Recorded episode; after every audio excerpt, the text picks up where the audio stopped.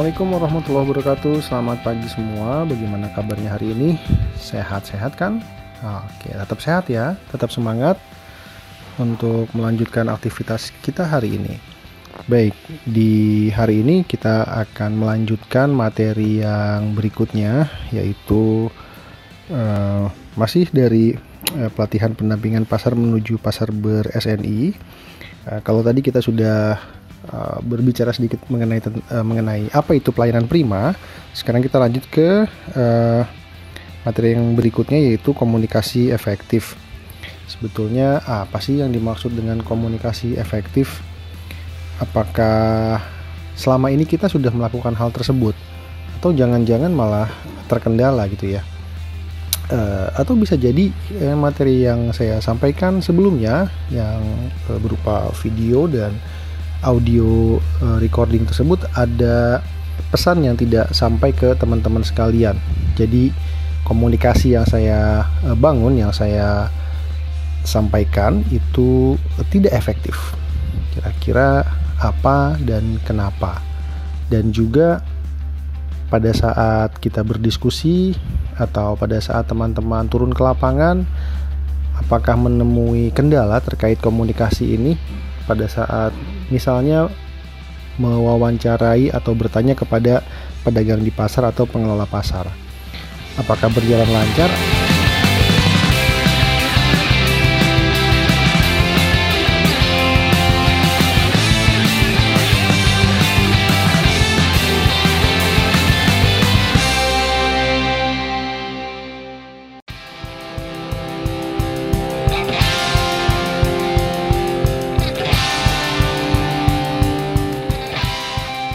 Kita lanjutkan ke materi berikutnya, komunikasi efektif. Indikator kompetensi untuk materi kali ini adalah menjelaskan pemahaman tentang komunikasi efektif. Teknik komunikasi dalam peningkatan pelayanan kepada pelanggan diperlukan komunikasi yang efektif. Komunikasi dapat menjembatani antara pemberi pesan kepada penerima pesan. Dalam hal ini antara penjual dengan pembeli. Komunikasi efektif adalah pertukaran informasi, ide, perasaan yang menghasilkan perubahan sikap sehingga terjalin sebuah hubungan baik antara pemberi pesan dan penerima pesan. Komunikasi efektif berasal dari kata komunikasi dan efektif.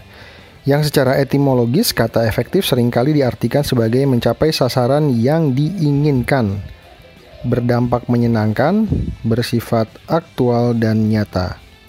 Dengan demikian, komunikasi efektif dapat diartikan sebagai penerimaan pesan oleh komunikan atau receiver sesuai dengan pesan yang disampaikan oleh sender atau komunikator. Kemudian, komunikan atau receiver memberikan respon positif sesuai dengan yang diharapkan. Jadi komunikasi efektif itu terjadi apabila terdapat aliran informasi dua arah antara komunikator dengan komunikan dan informasi tersebut sama-sama direspon sesuai dengan harapan kedua pelaku komunikasi. Dalam hal ini komunikator dan komunikan.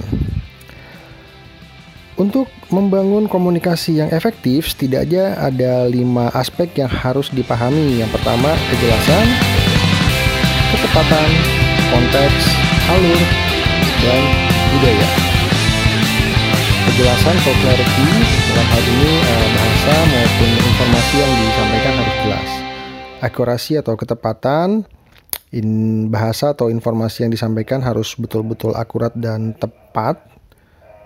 Bahasa yang digunakan harus sesuai dengan informasi yang disampaikan dan harus benar. E, benar di sini artinya bahwa sesuai dengan e, keadaan sesungguhnya.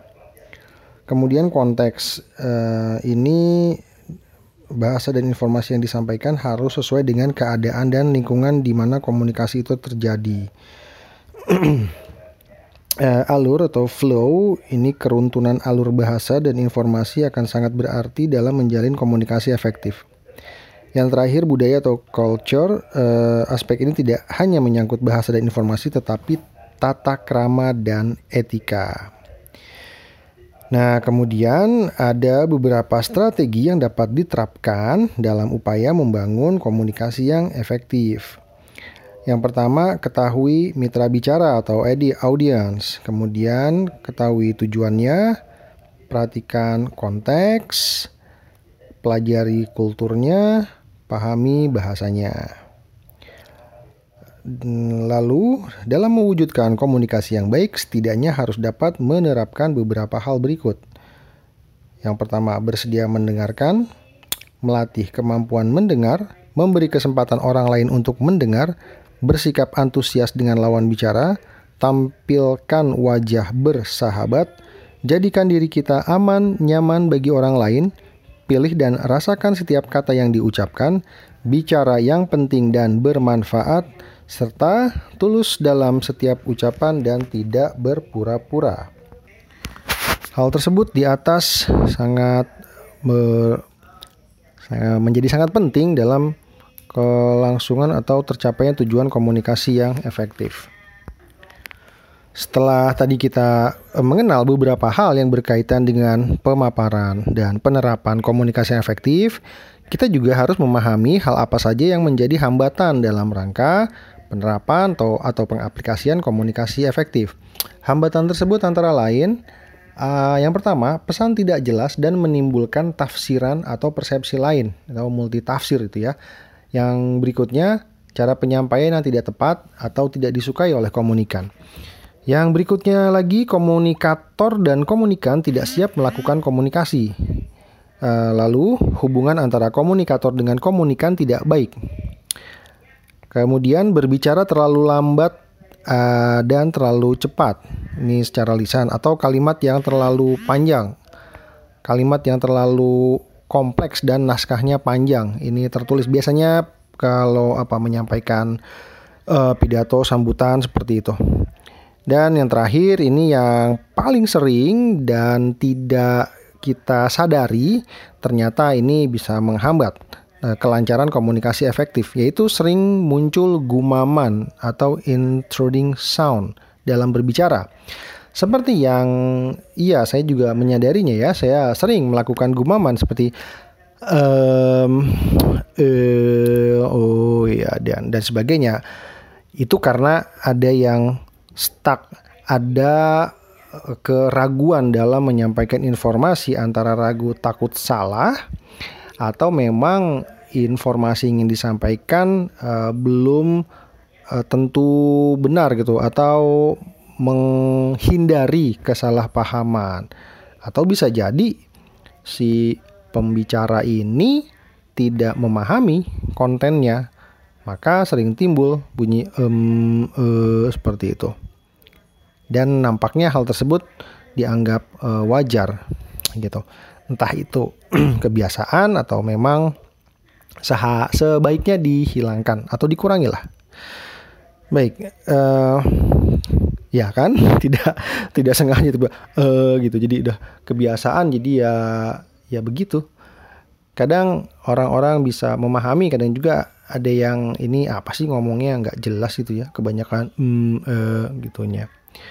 Baik, uh, terakhir setelah memahami penjelasan di atas, maka strategi tersebut dapat diterapkan dalam berkomunikasi antara penjual, pembeli, ataupun pengelola pasar sebagai upaya dalam mencapai tujuan komunikasi yang kita inginkan.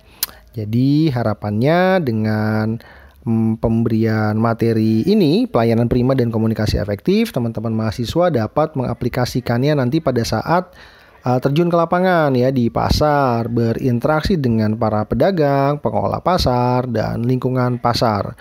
Uh, bagaimana mereka mengaplikasikan pelayanan prima atau bahkan teman-teman mahasiswa sendiri mengaplikasikan pelayanan prima seperti apa yang bisa diberikan kepada para pedagang. Dalam hal ini tidak hanya pedagang saja yang harus memberikan pelayanan kepada kita, tapi kita pun dapat memberikan pelayanan yang prima kepada pedagang, pengelola pasar, dan yang lainnya. Tentu saja dengan penyampaian uh, komunikasi yang efektif. Nah, kalau tadi teman-teman dengarkan berapa kali saya bergumam, uh, oh itu nggak sadar, jadi gimana ya? jadi ya oke. Okay. ya manusiawi kita semua sering melakukan itu. So baik uh, sekian uh, pemaparan materi pelayanan prima dan komunikasi efektif. Mudah-mudahan menambah wawasan. Apabila ada kekurangan, itu datangnya dari saya. Karena memang kesempurnaan hanya milik Allah Subhanahu wa taala. Terima kasih juga kepada teman-teman yang sudah mendengarkan podcast ini dan juga YouTube channel saya. Bisa di di sana ada tiga video terkait pasar rakyat itu yang baru sempat di-upload dan rencananya ini audio kedua dalam materi pelayanan prima dan komunikasi efektif. Mudah-mudahan bisa uh, berguna menambah wawasan, tahu setidaknya jadi bahan apa ya? Ya kalau lagi iseng gitu selingan dengerin musik ya dengerinnya podcast ini gitu ya. Memang sih masih dalam perkembangan, masih dalam uh, improvement mudah-mudahan bisa lebih berguna lagi ini tujuannya lebih ke pendidikan jadi nanti kita bisa bisa gabung bisa sharing uh, apa pun di sini. Terima kasih banyak. Mohon maaf apabila ada kekurangan. Sehat selalu tetap semangat dalam menjalani program ini sampai selesai meskipun masih belum ada hilal.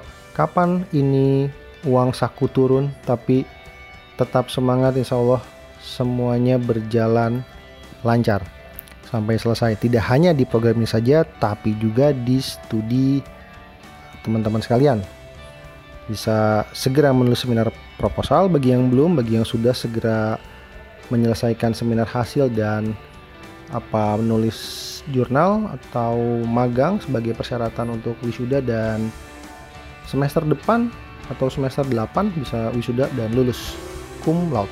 Amin. Terima kasih semua. Sehat selalu, tetap jaga protokol kesehatan. Assalamualaikum warahmatullahi wabarakatuh. Saya Didi Faizal, pamit undur diri. Au.